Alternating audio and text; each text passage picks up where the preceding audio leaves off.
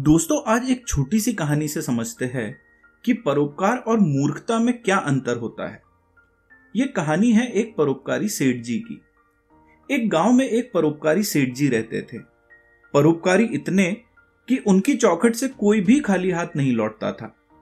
समस्या कैसी भी हो, वे सहायता ज़रूर करते थे। किंतु एक दिन गाँव में भीषण अकाल पड़ गया तो सेठ जी ने सभी की मदद के लिए अपना सारा धन लगा दिया। लेकिन भीषण अकाल की वजह से उन्हें भी गाँव छोड़कर दूसरे स्थान के लिए निकलना पड़ा। सेठ जी अपनी पत्नी और बच्चों के साथ बचा हुआ खाने पीने का सामान लेकर चल दिए।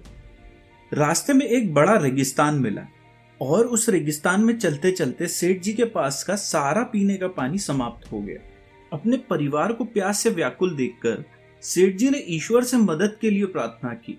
तो कुछ ही समय में एक आदमी दूर से आता हुआ दिखाई दिया और उसने सेठ जी को बताया कि समीपी पानी से भरा हुआ तालाब है, वहाँ पीने का पानी मिल जाएगा।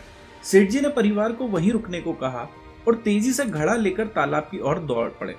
लेकिन जैसे ही वो पानी लेकर लौट रहे थे, रास्ते में एक प्यास से व्याकुल व्यक्ति दिखाई दिया। तो उसने सेठ जी से पानी मांगा।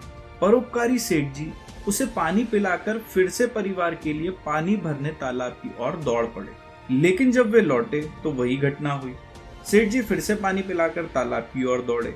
ये घटना बार बार हुई और हर बार सेठ जी परोपकार करते रहे। अंततः कुछ समय पश्चात सेठ जी पानी लेकर परिवार के पास पहुँचे, लेकिन तब तक प्यास से व्याकुल परिवार सेठ जी की प्रतीक्षा करते करते दम तोड़ चुका था। परिवार की हालत देखकर सेठ जी ने भी रोते बिलकते दम तोड़ दिया। लेकिन कर्मानुसार सेठ जी स्वर्ग पहुँचे, लेकिन परिवार की दर्दनाक मृत्यु से वे गुस्सा होकर बोले प्रभु, मैंने जीवन भर केवल परोपकार किया, तब भी मुझे और मेरे परिवार को दुखद मृत्यु प्राप्त हुई।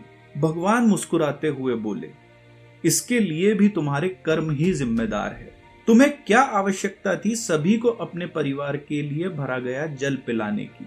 स्मरण करो, जब तुमने मुझसे सहायता मांगी तो क्या मैंने तुम्हें जल भर के पिलाया? नहीं ना। अपितु मैंने तुम्हें जल स्रोत का मार्ग बताया। यही कार्य तुम भी कर सकते थे, जिससे सबकी सहायता हो जाती और तुम्हारा परिवार भी जल पीकर जीवित रहता।